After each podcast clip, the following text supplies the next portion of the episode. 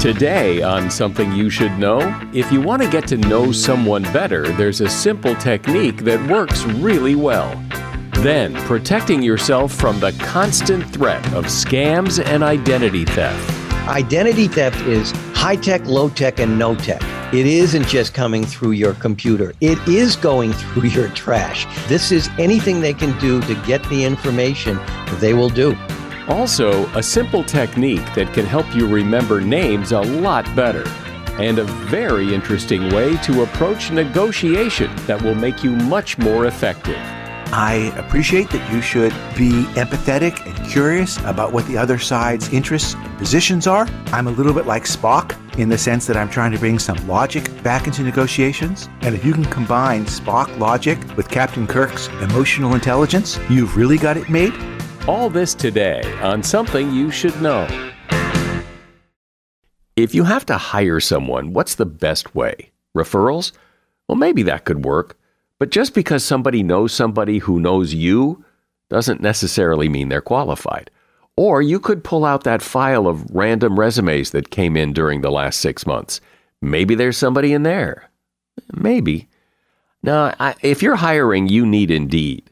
Indeed is your matching and hiring platform with over 350 million global monthly visitors, according to Indeed data, and a matching engine that helps you find quality candidates fast. As a business owner, I've found that hiring the right people, well, there's just nothing more important. Don't leave it to chance or a referral or a random resume. Use Indeed. In the minute I've been talking to you, 23 hires were made on Indeed, according to Indeed data worldwide. Indeed's matching engine is constantly learning from your preferences.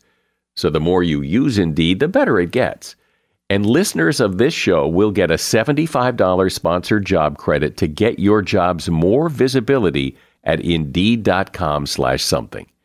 Just go to Indeed.com/something right now and support this show by saying you heard about Indeed on Something You Should Know. Indeed.com/something. Terms and conditions apply. Need to hire? Oh, you need Indeed. Something You Should Know. Fascinating intel, the world's top experts, and practical advice you can use in your life. Today, Something You Should Know with Mike Carruthers. Hey there. Welcome to Something You Should Know. Have you ever been taken by a scam artist? I have. And fortunately, it hasn't happened very often, and it wasn't very much money. But I don't think I know too many people who haven't fallen victim to some scam sometime somewhere, which is why I think you're going to find the conversation with Steve Weisman coming up in just a moment really interesting. First up today, you probably think that one of the best ways to get closer to someone you would like to be closer to is to do something nice for them, do them a favor, make some nice gesture. Well, it turns out that you're better off asking them to do you a favor. A study in the Journal of Human Relations revealed that when someone gives you their time or advice or does a small favor for you, a connection is made. And it's a more powerful connection than if you were to do them a favor instead. I'm sure you know from your own experience that it feels good to do someone a favor. So when you ask them to do a favor for you, you're making them feel good. And then it also opens the door for a return of the favor in the form of lunch or a cup of coffee. And presto, you've got the opportunity to get to know each other a little better and to get a little closer. And that is something you should know. I think it would be hard to find someone who has never been scammed or never had their identity stolen or their credit card compromised in some way or been taken for a ride by some scammer out there. Scams are everywhere. A lot of them are online, but they're not all online. And most all of them are designed to separate you from your money. And I know a lot of people believe they're too smart, too sophisticated to fall for a scam. But as you're about to hear, some very smart, sophisticated people have been victims right along with the rest of us. One of the leading authorities on scams and identity theft is attorney Steve Weisman. His blog, Scamicide.com, was named one of the 3 best sources of information about coronavirus-related scams by the New York Times. He also wrote a book a few years ago called 50 Ways to Protect Your Identity in a Digital Age. Hey, Steve, welcome to Something You Should Know. It's great to be with you. So I'm kind of curious how you got interested in scams and identity theft and these kind of crimes in the first place. I'm a lawyer and also a college professor at Bentley University, where I teach white-collar crime. Actually, before I taught at Bentley University, I taught at a number of other colleges without ever setting foot on the campuses. I used to teach in their prison education programs in the Massachusetts state prisons. And it was there I met a number of scam artists and con men and criminals. Always found it fascinating. And then, unfortunately, had a personal experience about 20 years ago where I was a victim of identity theft. And this was, I think, really around the time that identity theft was taking off as a crime. It is now the biggest consumer crime. So I just find it very, very interesting and timely.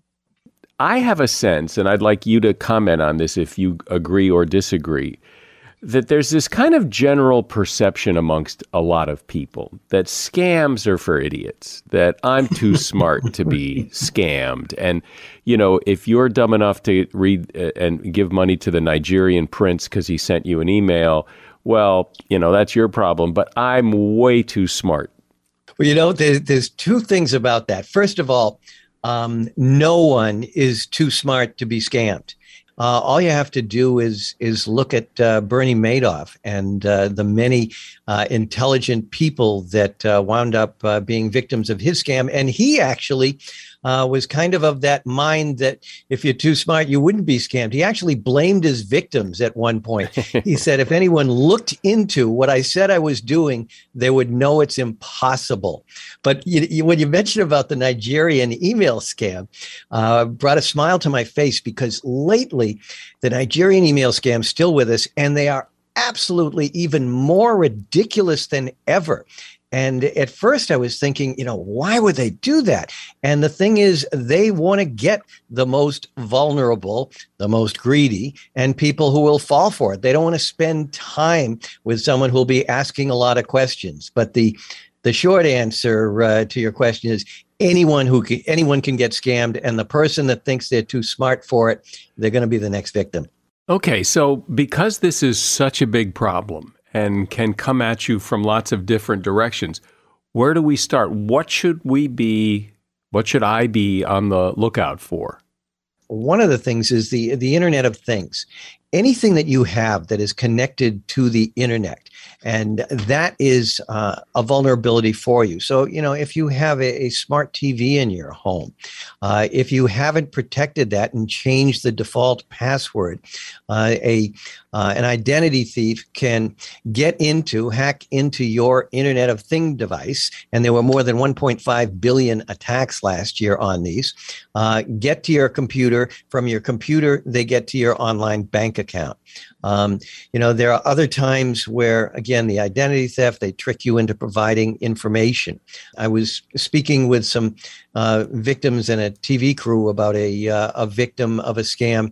They went online. They found what looked like a legitimate site. It appeared to have all of the good credentials, but they didn't check it out.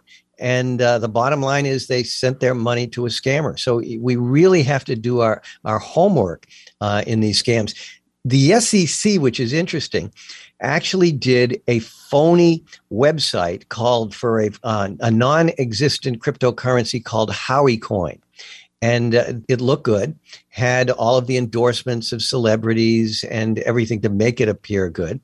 And if people clicked through when it got to the part where they were going to send their money, there's a big announcement on your screen telling you that you would have been scammed, that this is a scam. So different scams lure you in. They all take advantage of fear and greed. I want to go back to what you said a few minutes ago about scammers getting into my computer through my smart TV. Can you go into a little more detail about that? Because I hadn't heard of that before, so I'd like to know how that works. They're going to attack your router. Remember, your router is the gateway to all of the tech equipment you have in your house. So they'd have to be parked outside then. I mean, they'd have to be close by. No, they don't even, they don't. This can be done at a distance. As a matter of fact, the FBI issued a warning about hacking into routers by Russian cyber criminal gangs. And the problem there is a lot of people don't change the default password on their router, and those router passwords are available online. Criminals halfway around the world can hack into it. See, I would bet that most people, or at least a lot of people, don't even know that their router has a password or that their smart TV has a password, let alone would they know how to change it.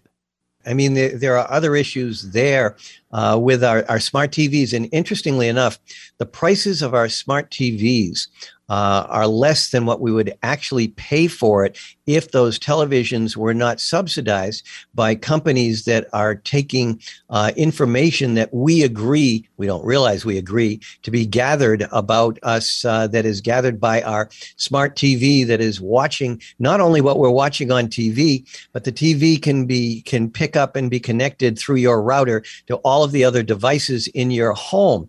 And so the privacy that you give up, unless you know enough, and most of us don't, and they make it difficult too. I mean, even children's toys, they come with a default password. And if people don't change those passwords, that's the Trojan horse that can lead the hackers to your computer, to your bank account. So a lot of these scams are under the radar. It isn't a matter of appealing to your stupidity or your greed or whatever. You wouldn't even know what happened. Absolutely. I mean, it's all of the above. The Jamaican lottery is still a major one that appeals to our greed. And there are gangs in Jamaica that have gathered telephone numbers of generally older Americans, and they call them. They tell them that they've won a lottery that they never even entered. And, you know, it's tough to win a lottery. It's really tough. Yeah. And so they have to pay fees or taxes. And that thing is huge. Now that depends on greed. But there are plenty of times, particularly with cybersecurity, that we're not necessarily taking the steps, and we don't realize where we are vulnerable. And of course, even if I'm one of these guys, even paranoids have enemies. So, being in the business, I'm particularly paranoid. And I was particularly angry in 2017 with the major data breach at Equifax, where 147 million of us, and I include me in there, had our personal information stolen. And so despite the fact that I'm taking care to protect my personal information, the companies didn't. And with Equifax, what made it worse is Steve Jobs once said, if you're not paying for a product, you are the product. And with Equifax and the other credit reporting agencies, they make their money from selling our personal information. And so the idea of protecting our information wasn't as high on their priority list as it should have been. We're talking about scams and identity theft and how to protect yourself. And I'm talking with attorney Steve Weisman, whose website is Scamicide.com. As a listener to Something You Should Know, I can only assume that you are someone who likes to learn about new and interesting things and bring more knowledge to work for you in your everyday life. I mean, that's kind of what Something You Should Know is all about. And so I want to invite you to listen to another podcast called TED Talks Daily. Now, you know about TED Talks, right? Many of the guests on Something You Should Know have done TED Talks. Well, you see, TED Talks Daily is a podcast that brings you a new TED Talk every weekday in less than 15 minutes. Join host Elise Hugh. She goes beyond the headlines, so you can hear about the big ideas shaping our future. Learn about things like sustainable fashion, embracing your entrepreneurial spirit, the future of robotics, and so much more. Like I said, if you like this podcast, Something You Should Know, I'm pretty sure you're going to like TED Talks Daily. And you get TED Talks Daily wherever you get your podcasts. So, Steve, I want to talk about medical identity theft, because I'm not sure people even understand that that's a thing. And you say it could actually be fatal. So explain how that works. Interpol once indicated there were only about 100 cyber criminal geniuses, but their business model now is they will create the malware, the botnets to distribute it, provide tech support, and they will sell and lease what they've created on the dark web to less sophisticated criminals. So they will be able to get all of our information. So your credit card, if it comes with other personal information about you, will go for about $45 online on the dark web. But your medical insurance will go for much more. And that's because they are able to turn that into medical. They can get medical equipment. They can get sell the use of the insurance. And here's the thing that makes no sense whatsoever. You become a victim of medical identity theft. Somebody has accessed your medical insurance. You find out, you report that, and you attempt to get the this false information removed from your medical records. Well, that would violate the privacy of the medical identity thief. And so all you can do is have a notation on there that this information is disputed. But quite frankly, you could have information on your medical report that could contain a false blood type, or a medicine to which you are allergic to, and that these things could be potentially fatal. So medical identity theft is a huge, huge problem, and unfortunately, the healthcare industry has been very, very lax in protecting data, including medical insurance records. Wait, what? That's preposterous. That isn't it? That an identity thief could put information in your medical records and they protect his privacy. Yep. The HIPAA privacy law is protective. When I first found that out, I kept looking for, I must have had bad information, but nope, that's it. That's our government at work. And even you, somebody who's pretty sharp about this, you said you've been the victim of identity theft. I've been scammed. And I don't know too many people who have not had some rub up against this, whether they thwarted it or not, that have been scammed. Years ago, there was a cartoon called Pogo, and Pogo had a saying, "We have met the enemy and he is us." All too often, when it comes to being scammed and when it comes to becoming victims of identity theft, we may be our own worst enemies. For instance, we put too much personal information up on social media. So the grandparent scam, which is still going on, and that's where the grandparent gets a call in the middle of the night. The grandchild is having problems wherever they are. They've been arrested or there's been a medical emergency. The scammers gather that information through social media. I used to like the Big Bang Theory, the show, and Sheldon used to call his grandmother Meemaw. And so the bad guys could know from checking out your social media, you call your grandmother Meemaw. And so they get a call, Meemaw, it's me, I'm in trouble, I need some money, get it to me fast. Yeah, well, it's understandable somebody in that situation might panic and send money. And in fact, I think, wasn't there just some woman, I think she used to be a police dispatcher who got scammed, or that they attempted to scam her and they showed up at her door to get the money and the police were there and tackled them in the front yard. Yes, I saw the videos of that. It was terrific. But, and along with individuals, Willie Sutton, a famous bank robber, was once asked, why did he rob banks? And he said, because that's where the money is. So major, major scams are perpetrated against companies and government agencies. And we've seen that with ransomware and other. But one of the biggest, as far as companies goes, is called the business email compromise. And what happens is the bad guys get into the computers of a company. They find out when a particular CEO or CFO is going to be away or on vacation or something.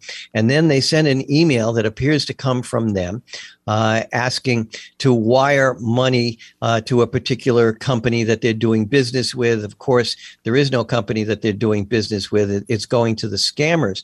But they now have this deep fake technology, which can be used for videos as well as audio.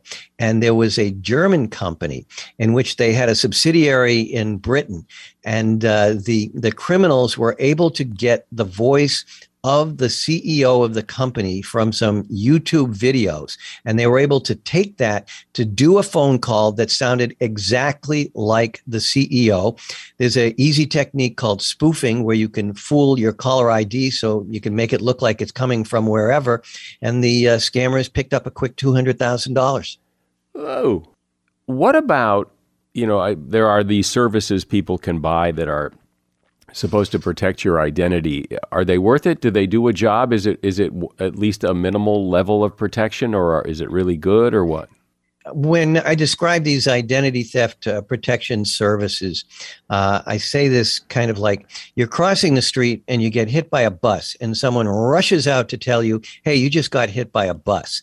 That's what these services do. They don't protect you from becoming a victim of identity theft.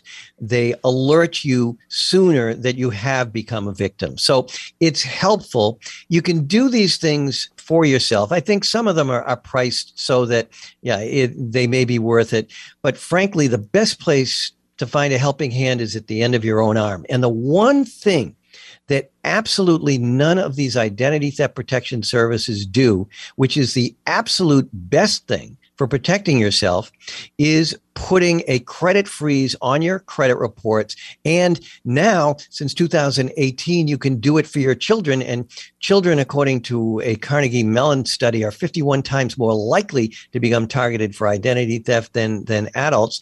This can protect you so that even if someone gets your personal information, they're not going to be able to open accounts in your name, which is a big way that people get whacked. So a credit freeze, easy to do. If you're going to apply for credit, you can go online and lift it so that the creditor, I leased a car recently and they had to check it out, can check my credit report and then put it back on automatically. So best single thing you can do is freeze your credit and freeze your children's credit. Isn't it true that a lot of identity theft still happens by people going through your trash? Absolutely. And, this is one of my mottos is things aren't as bad as you think. They're far worse. So what if you have a shredder and you shred the documents before you put them out? And in Arizona in particular, there were identity thieves who hired methamphetamine addicts who would stay up all night piecing together single shredded, just vertical shredded documents. And so if you're going to shred, which is a great idea, make sure you get a cross shredder.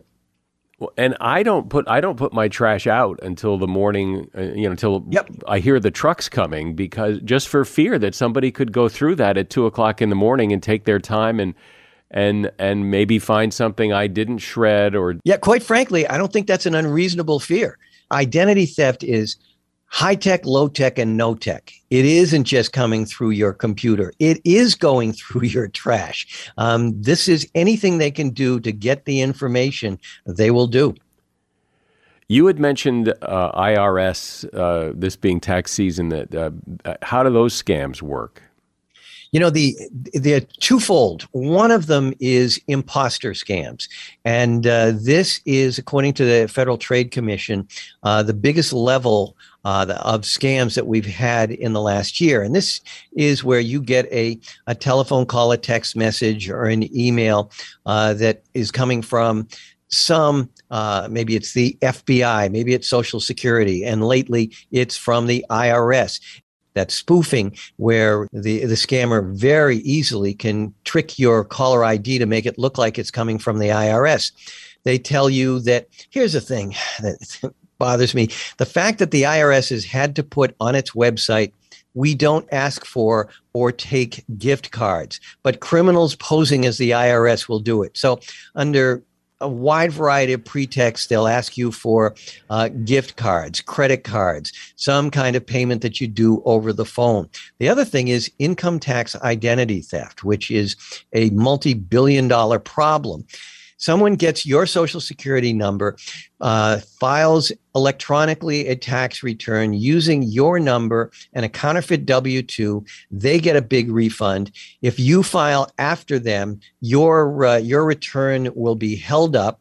And right now, the IRS is taking about close to 300 days to process claims for your legitimate refund. So income tax identity theft, people say, well, you know, they're not getting me, they're getting the government's money, but you're not getting your refund for pretty much close to a year. Does the IRS take payments over the phone? I thought they did not. They did not. And as a matter of fact, I'm glad you mentioned that.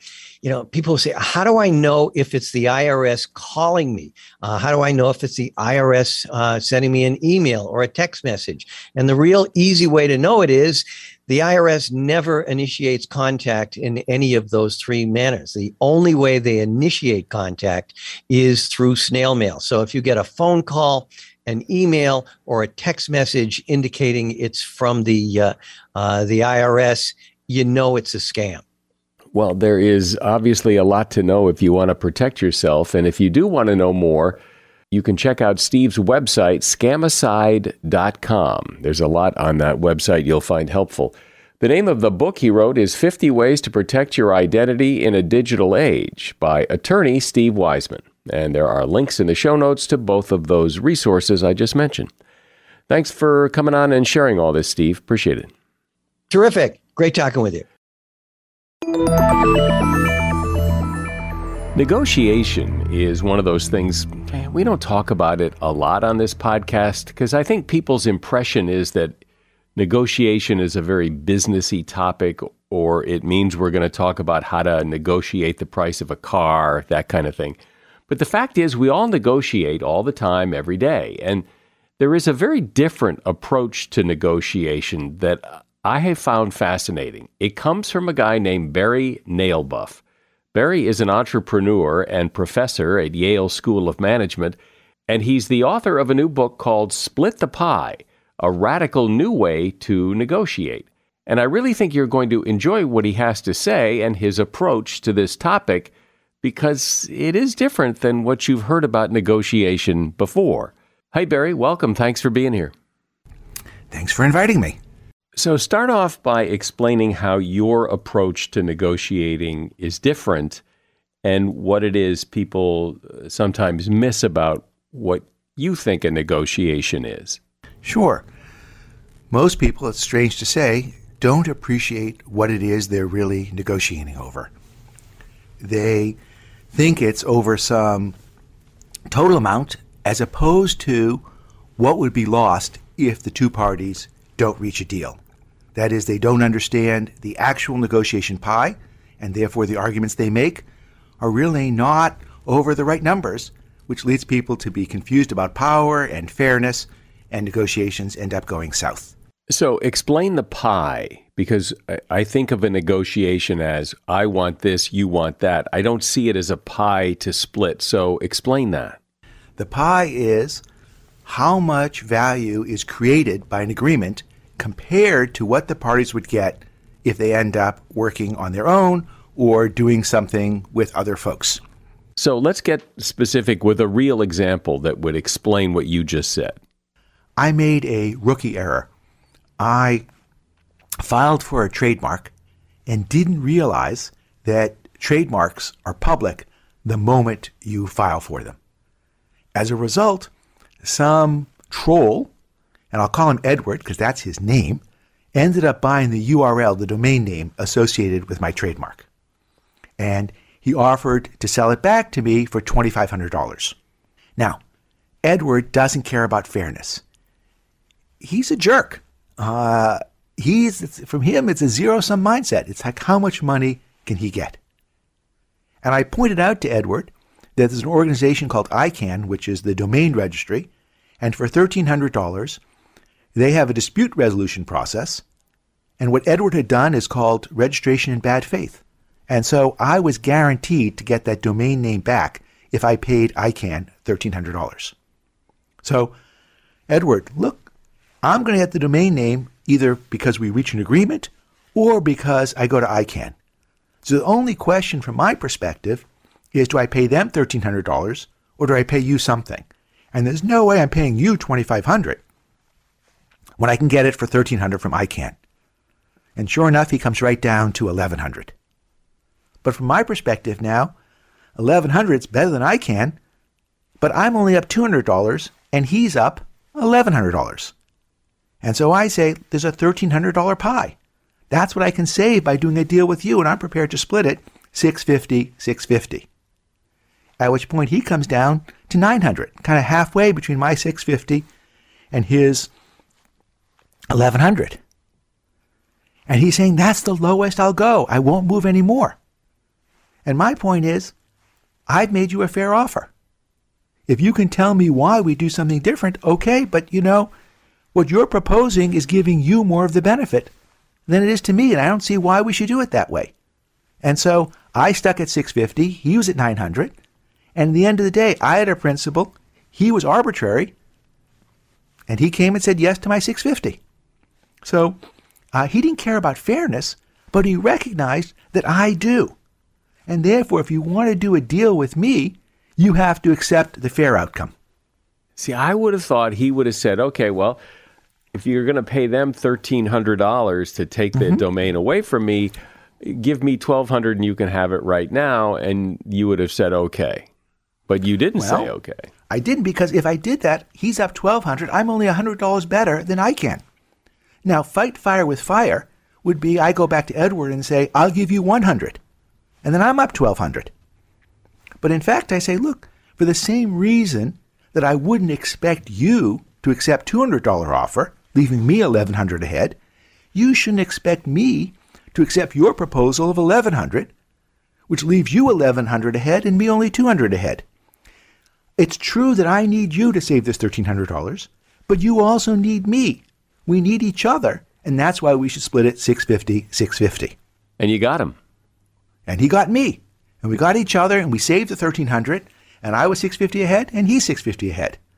So yes, he's a jerk. Yes, he's a troll, but he also understood the logic of what I was saying, and he didn't have any countervailing logic.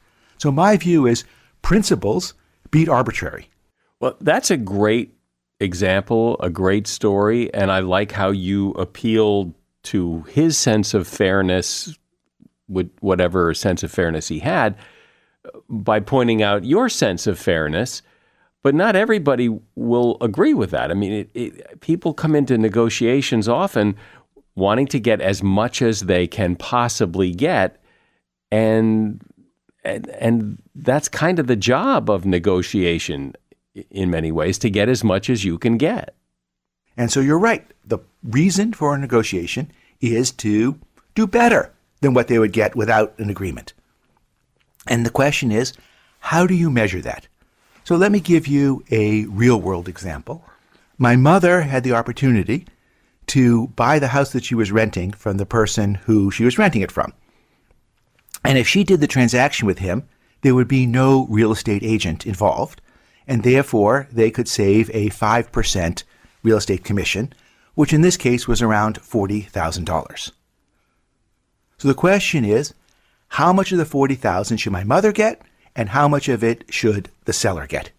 The seller could say, well, if you buy this kind of house from anybody else, you'd end up having to pay $800,000.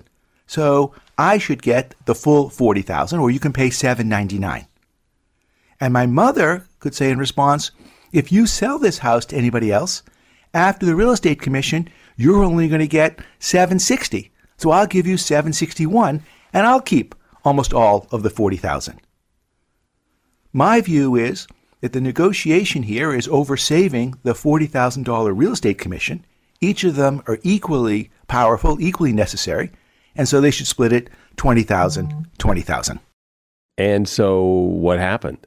He agreed to that at the end of the day. Essentially, he said, well, it's a hot market, and so therefore, I should be getting more of it. And the answer is, the hot market is what determines the price from which we subtract the $20,000, not how it is that we divide up the $40,000. So every negotiation has to start somewhere, somehow. And often I think people throw out a number. You know, that's the starting point. That's where we begin our discussion. Is that a good way to start, do you think?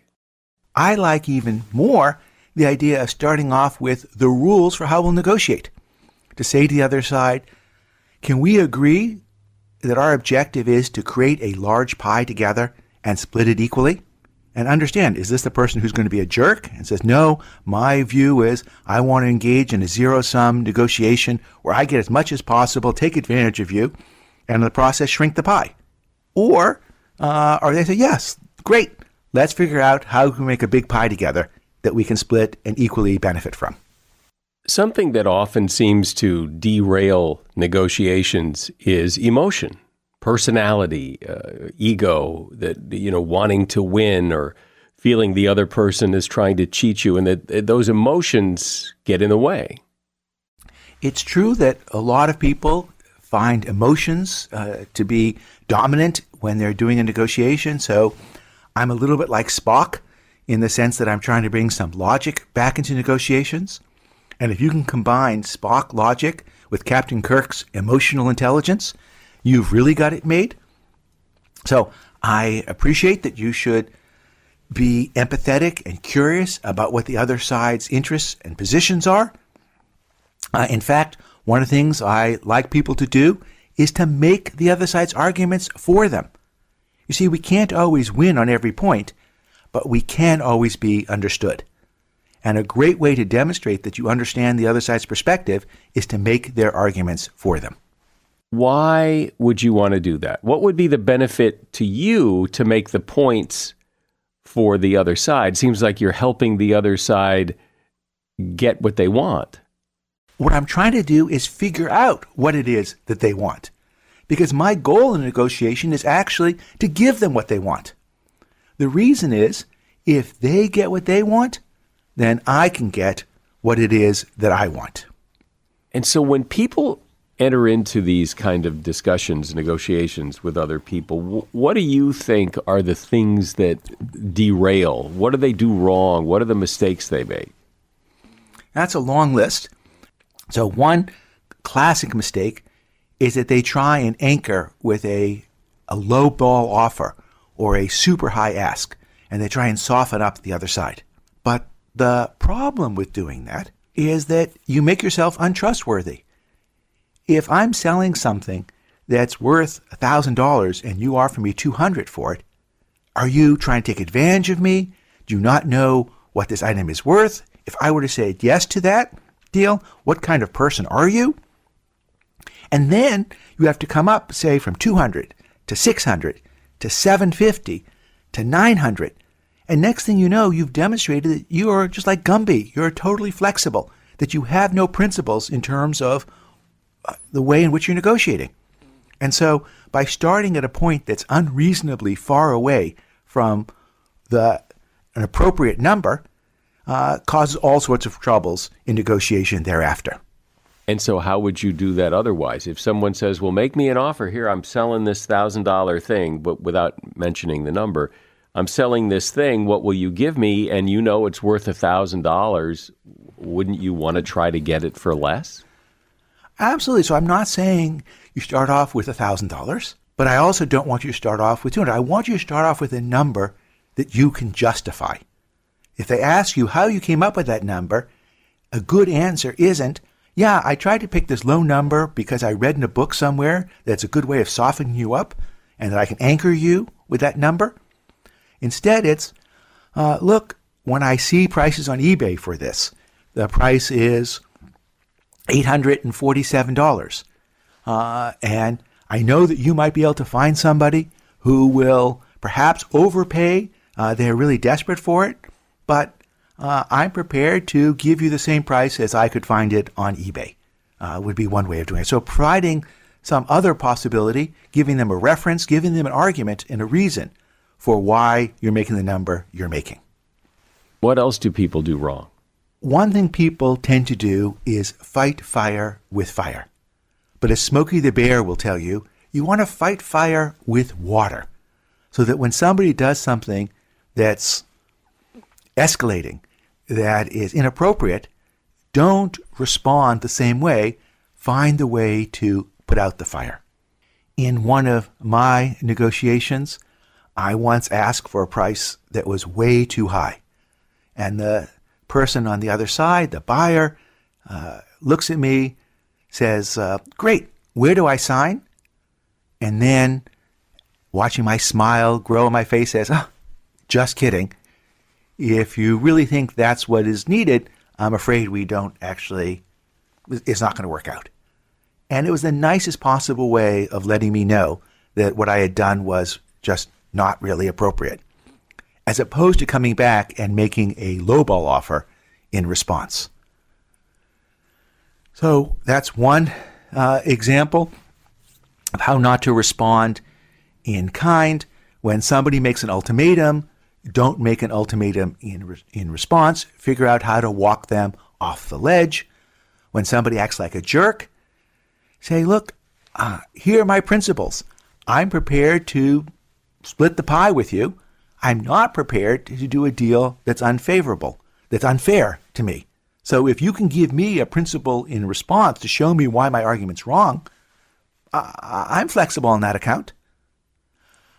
Or somebody will lie to you, and that doesn't mean that you should be lying in response. So there's a lot of fight fire with fire, as opposed to figure out ways to put out the fire. Do you think it's a good idea when you're negotiating something with someone else that you keep the discussion strictly on what it is you're negotiating and what the value of this thing is to you and what the value is to them?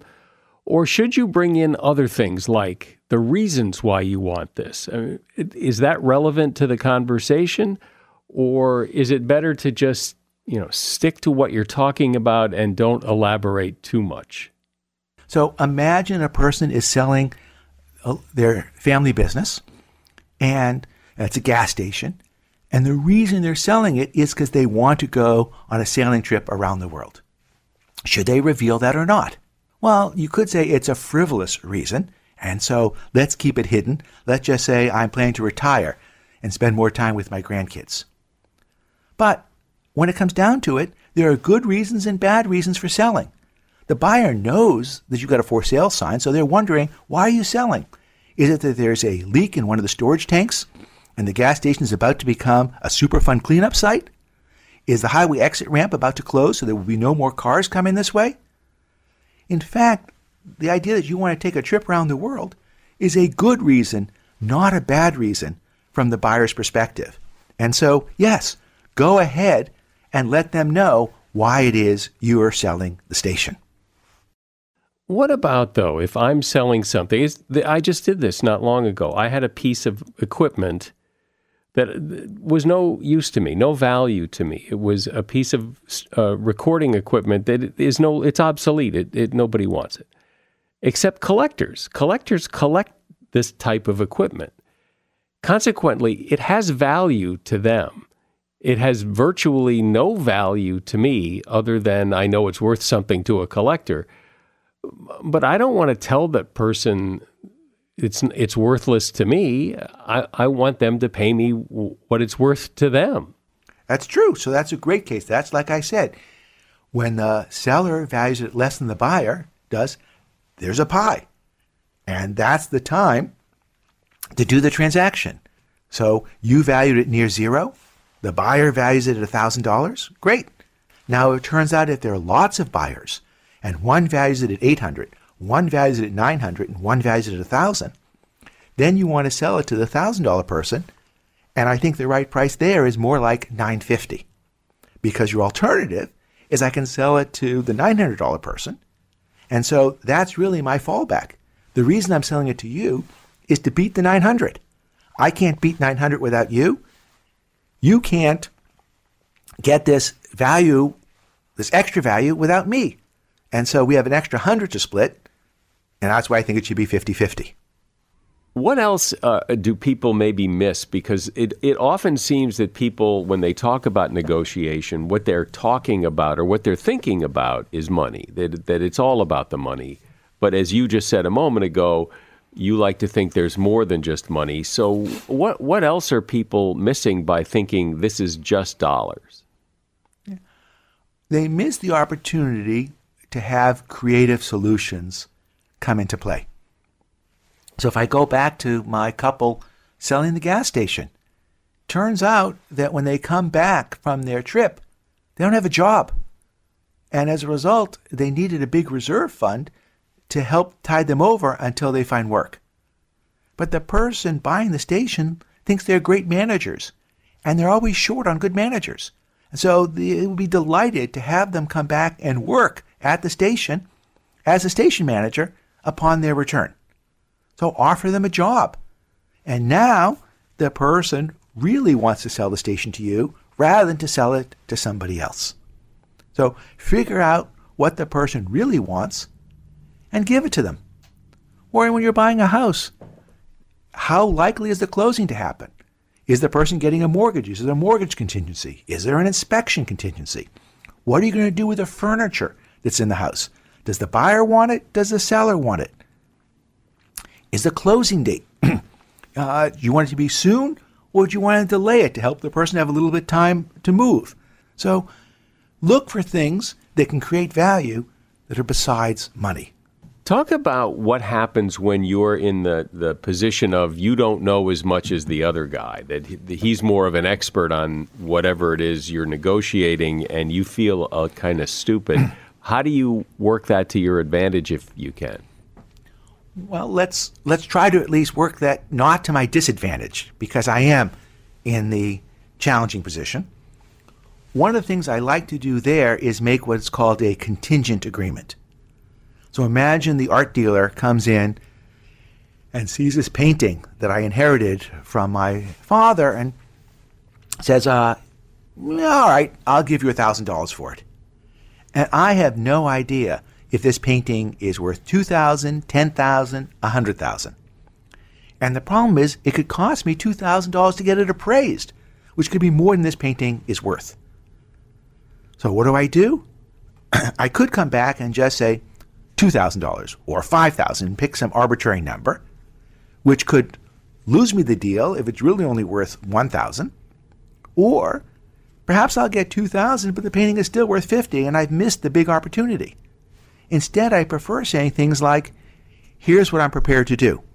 I'll sell it to you for $1,000, but any money you make above $10,000, we split evenly. So now, if the painting is worth somewhere between $1 and $10, okay, fine, they can make some money on this.